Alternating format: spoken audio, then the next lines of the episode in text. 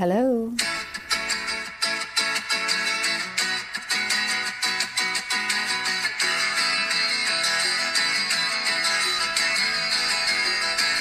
I thought I had escaped, so I went to the dock in the box now. I refused to pay when the doc said it was all in my thoughts. This thing that we got mongolons invading parasites, bromated and nanobots.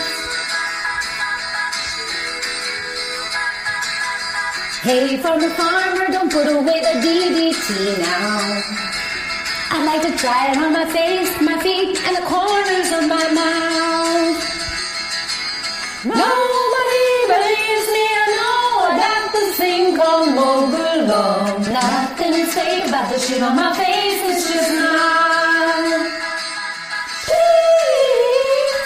This is a real disease. Did you think it was Joni Mitchell, the most famous Morgie and the second best songwriter in the world? Nope, wrong. It was Crystal Clear, the number one songwriter in the entire universe. And she's writing songs for you. And she's writing them right now on More Morgellons. That's right. You have come to the right place if you want some song, some dance, and some ants in your pants. And a bunch of weird shit in your lips. God damn it, you guys. There is weird hairs or something, fibers, I don't know, white hairs growing out of my lips. It's been happening for a while now, but it's getting worse. Yeah, just another great new surprise from the gift that never stops taking my fucking time. God, y'all. If you never ever hear anything else that I say on this show, ignore the Morgellons. Do not fight their fight. Transcend the battle, my friends. Transcend the battle. AKA, put the tweezers down. All right. Is going to be a great episode. Stay tuned. Hey, it's Ryan Reynolds, and I'm here with Keith, co star of my upcoming film, If, only in theaters, May 17th. Do you want to tell people the big news? All right, I'll do it. Sign up now and you'll get unlimited for $15 a month and six months of Paramount Plus Essential Plan on us. Mintmobile.com slash switch. Upfront payment of $45 equivalent to $15 per month. Unlimited over 40 gigabytes per month. Face lower speeds. Videos at 480p. Active Mint customers by 531.24 get six months of Paramount Plus Essential Plan. Auto renews after six months. Offer ends May 31st, 2024. Separate Paramount Plus registration required. Terms and conditions apply if rated PG. Hello, it's Monday, people. Best day of the week by far. Check out what I've been reading 2015 article by Catherine Foley in The Atlantic. It's called Diagnosis or Delusion. Like most Morgellons articles, it starts out with an interview with Cindy Casey. The lady, excuse me, woo! Omicron. Cindy Casey, the nurse who started the Charles E. Holman Foundation, the main research organization for Morgellons. Um, they're interviewing her. She says she's 52. She has um, skin abrasions all over the body, as well as neurological symptoms like fatigue and trouble concentrating. Uh, she calls it a life changing chronic illness, but even as an intensive care nurse, Casey had a hard time finding help. Uh, blah, blah, blah. They had to drive all over Texas, Kansas, California, and Mars to get um, some dude to treat her or lady to treat her.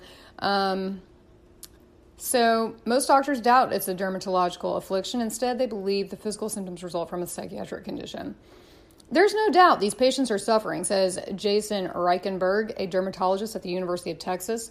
Even so, he adds 95% plus of his colleagues are skeptical the condition is caused by anything physical. When patients with these symptoms seek dermatological treatment, they're usually told that they have delusions of parasitosis. Yes, yes, that is true. A condition in which people are falsely convinced that they're infested with parasites. Although I'm starting to wonder if that is a real thing. Is delusions of parasitosis always just parasitosis that a doctor can't diagnose? Who knows? Um, according to Casey, most doctors refuse to even examine the alleged skin fibers and only offer antipsychotic medication as treatment. Here's some Seroquel, if you will. Here's some Risperdal, y'all. We don't need any of it. It took her three years to find a dermatologist willing to treat her in an, any other way, and she and her husband had to drive all the way from California to Texas. Um, so in 2005, she channeled her frustration into co founding the Charles E. Holman Morgellons Disease Foundation. Uh, we all know that, and it's great. And it is dedicated to funding scientific research and providing support for the 20,000 self identified Morgellons patients across the globe. How many of us are there now? I know there are countries internationally that tune into this show. Australia, y'all are a big chunk of my listeners. India, England. Um, you guys, how many of us are there now? I want to know. Call me, y'all. Call me. Tell me about your Morgellons. Anyway, um, so uh, the foundation's efforts are helping the mysterious disease gain legitimacy, according to Casey, um, as a medical concern. It now has small scientific and medical advisory boards with doctors and scientists from the United States, Canada, Germany, and Australia. Medical ethicists have written papers discussing the most compassionate ways for doctors to treat Morgellons patients because they are that patronizing. Um, wow. And um, e- and it even received pop culture attention earlier this fall. Remember, this is 2015 when the CBS crime drama Criminal Minds featured it as part of an episode. Yet, for all the publicity the community has generated, the combative tactics of some Morgellons patients have further alienated themselves from the mainstream medical community by linking Morgellons to another illness viewed skeptically by most doctors, chronic Lyme disease, and by attacking those who doubt their condition. These patients may have made themselves more notorious than sympathetic. Um, you know, I don't think that advocating for yourself should make you notorious, but if I gotta be notorious, then I'll be notorious. Take note. Okay? Make it aureus. I do not have a psychiatric disorder called delusions of parasitosis. I got more Morgellons. I got more of them than anybody else. Um, maybe, but I definitely have them. I don't think that the recent media blitz over the past three years has changed much, says Reichenberg, the Texas dermatologist. More doctors have heard the term Morgellons, but most think it's a new term for delusions. They have reasons to be doubtful. In 2012, the CDC published a paper that sucked. No, that settled the debate for most doctors. The study examined 115 patients. Ah, wrong who had reported via a questionnaire that they had fibers coming from their skin or other abnormal skin sensations. After examining the patients, the authors declared that there were no, they didn't examine all 115, y'all. They examined like 30 people. Um, and really only took samples from like 12. So just keep that in mind. so, after examining the patients, the authors declared that there were no common underlying medical reasons for these symptoms, concluding that most of the fibers the patients described were actually pieces of cotton from their clothing. Oh my God, do you know how mad that still makes me? blow it off, blow it off. There is a day coming where vindication occurs, or someone proves to me that I'm crazy, and I'm like, shit, give me some of that Seroquel. Um, no, not really. After examining the patients, they said, Y'all are full of shit. And then we said, You're full of shit. And then it's been going on ever since. Um, an associate policy director specializing in parasitic diseases at the CDC, Namita Joshi, called the study, quote, the most comprehensive clinical and laboratory study of this condition to date. Um, okay, well, like, were you on the study, Namita Joshi? Because I don't remember seeing your name. Or did you just read it like a doofus and then say some shit to get in Atlantic Magazine? Maybe that could be the actual answer. The CDC is no longer studying Morgellons. Yeah, we know. But that doesn't stop doctors like Ray Stricker, a Lyme disease specialist in California, from pursuing further research. Stricker volunteers on the Holman Foundation's medical advisory board and calls the CDC study, quote, worthless. Excuse me, I'm making a chicken leg. Uh, it, it's worthless because an external peer review of the study found that none of the participating patients had lesions characteristic of Morgellons. One of the authors of the peer review is also a scientific advisor to the Holman Foundation. Stricker and his colleague, Marianne Middelveen, a veterinary microbiologist in Alberta, Canada, believe that Morgellons may be related to chronic Lyme disease. In 2011, they published a paper noting similarities between Morgellons and a cattle skin condition called bovine digital dermatitis. Y'all know I'm talking about Mugalons. When they took samples from afflicted cows and humans with Morgellons, they found similar spiral shaped spirochete bacteria. In people, it was the same bacterium that causes Lyme disease, Borrelia burgdorferi. The good old bacteria we've all come to know and hate so well.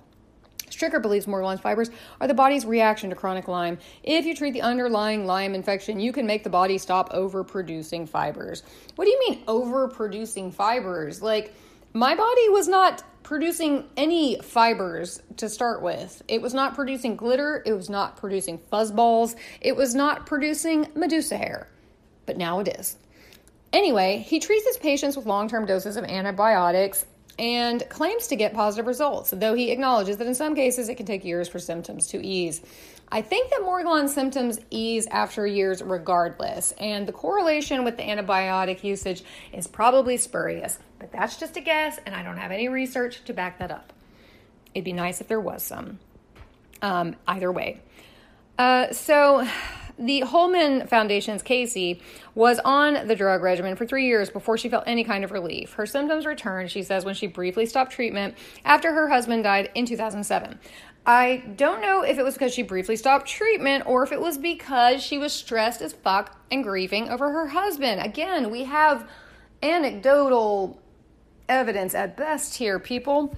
However, the CDC doesn't recognize chronic Lyme disease. Instead, it refers to patients with Lyme like symptoms like extreme fatigue and joint pain as having, quote, post treatment Lyme disease syndrome. Scientists think these symptoms may result from tissue damage from a previous Borrelia infection, but not a persistent one.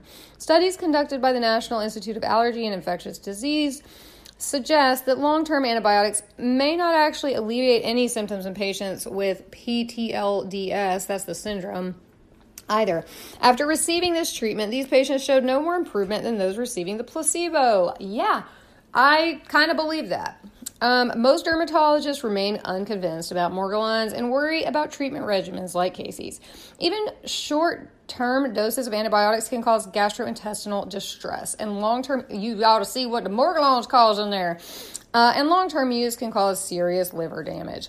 Jennifer Moraes, a dermatologist from the Palo Alto Medical Foundation, says that when her Morgellons patients tell her that they're also being treated for chronic Lyme, she immediately checks their prescriptions. If it's higher than what you typically prescribe in Western medicine, I make sure the patient is aware the dosage should be in a certain range, she says. The Infectious Disease Society of America states that Lyme disease can be treated with a few weeks of antibiotics, but some patients receiving treatment for chronic Lyme may be given antibiotics for months or even years at a time. North Carolina doctor Stephen Feldman, a dermatologist at Wake Forest University Medical Center and member of the American Academy of Dermatology, says the characteristic Morgellons lesions are self inflicted. Sir, you don't even know the half of it. Here's the honest to God truth um, the Morgellons are there in your skin it's very weird. It's very irritating. They hang off of, exude from, and uh, I don't know, like like wiggle their way out. It's hard to explain. And there is, I will say, like an irresistible urge to pull those fuckers out. And it probably does inflict some tissue damage at times when you get a little overzealous with tweezing and the scratching and all that. So, yes, some of it is somewhat self inflicted. And even if every single one of us put the tweezers down, kept them down, and never touched them again, which is what we're doing, um, we're trying, um, it would still form lesions, crusts. Um, it would still be like exuding all these weird Morgellons objects. I'm just, you know, Mr. Feldman of Wake Forest, you just don't know what you're talking about. I'm sorry. You just don't. I hope you never get this, man. But if you do, you're going to be like, damn, fuck. I guess they call this payback. Um, no, I wouldn't wish this on anybody except for Stephen Feldman. Um, anyway, as the disease has attracted more attention, the disagreements between Morgellons patients and the medical establishment have become increasingly hostile. what was I saying? Some patients are aggressive towards doctors who have denied them treatment. And yeah, of course, it's not aggressive, it's not physical aggression, but it is like anger and irritation because what right have you? Seriously, anyone in these shoes that are full of Morgellons would be I'm sorry, would be irritated and upset. It is a dereliction of duty thing to me. Um, Casey acknowledges, even my dermatologist says that he had to call security on a patient the other day. She says, Casey's doctor, whom she declined to identify, attends Morgellons conferences but doesn't wear a name tag labeling him as a medical professional for fear of confrontations with patients. Even the Holman Foundation, whose goal, I don't believe this. Like, I mean, they're tilting this in a weird way, but maybe it's true. I don't know. It's just fake news, and we don't know what it is. Uh, I trust the Atlantic. Anyway, so even the Holman Foundation, whose goals include integrating Morgellons into mainstream medicine, includes an entire online page with mocking altered photos of doctors who have expressed public skepticism about Morgellons. What upsets many physicians is that they say they are willing to offer treatment as a psychiatric condition. You call it Morgellons, I call it I call it delusional infestation. It doesn't matter what we call it if we have a mutual understanding of how I can potentially help you. Says Maraise, the Palo Alto dermatologist. When she treats patients for Morgellons, she treats sores superficially, but also recommends therapy and antipsychotic drugs. Try them all, except the antipsychotics. I know it won't help. Nancy Egger, 62, says she suffered from Morgellons for over 30 years. She now sees Ebony Cornish, a doctor near her home in Fairfax Station, Virginia, but in the past has struggled to find someone who believes her. She once had a doctor who accused her of inserting fibers into her own skin. I left her office and I have never been that upset in my life, she says. It's counterproductive for Morgellons patients to bounce from doctor to doctor, according to Feldman, the North Carolina dermatologist. The the the jerk off um, generally speaking, doctors are extra. I'm sorry, I, that's not nice. That's name calling, and I take that back, Mr. Feldman. Sorry, you're not a jerk off. You're just wrong. Um, generally speaking, doctors are extraordinarily good at what they do. He says. Now that I know is incorrect, at least in psychiatry. Every time patients see a new physician, they're going to start the diagnosis process all over again, and they probably won't find a dermatological explanation. He continues. This may end up delaying needed treatment, psychiatric or otherwise. I don't need psychiatric treatment. I'm fine. It's just the Morgellons. Although Morgellons patients may not like to hear psychological diagnoses, they're mentally well enough to refuse treatment. Uh, it's probably hard to get Morgellons patients to seek psychiatric help, but if it's a delusion, they can make their own decisions. That was my German accent. That was really bad. Sorry, people from Germany. Feel free to call uh, and cuss me out in German. Casey feels good about her decision to reject psychiatric treatment. It's bad enough to have a disfiguring illness, but then to have no one believe her is devastating, she says. The antibiotics t- she's taking under her super- her doctor's supervision have reduced her symptoms, though she acknowledges they haven't gone away. I still have lesions and fibers, she says. It's kind of become my life. Um, yikes. So that's a really depressing, shitty article that if I were any person that didn't have Morgellons, sorry, y'all, that's annoying. If I were any person that did not have Morgellons, I would be like, crazy people. I don't believe them.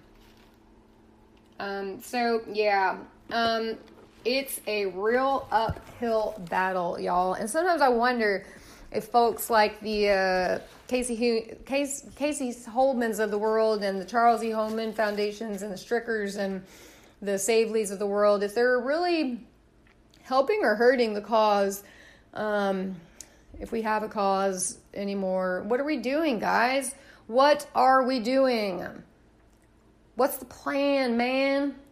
Call my show, leave a comment. I want to hear y'all's stories. At the very least, we can be heard. Word? Thanks for listening. Stay tuned.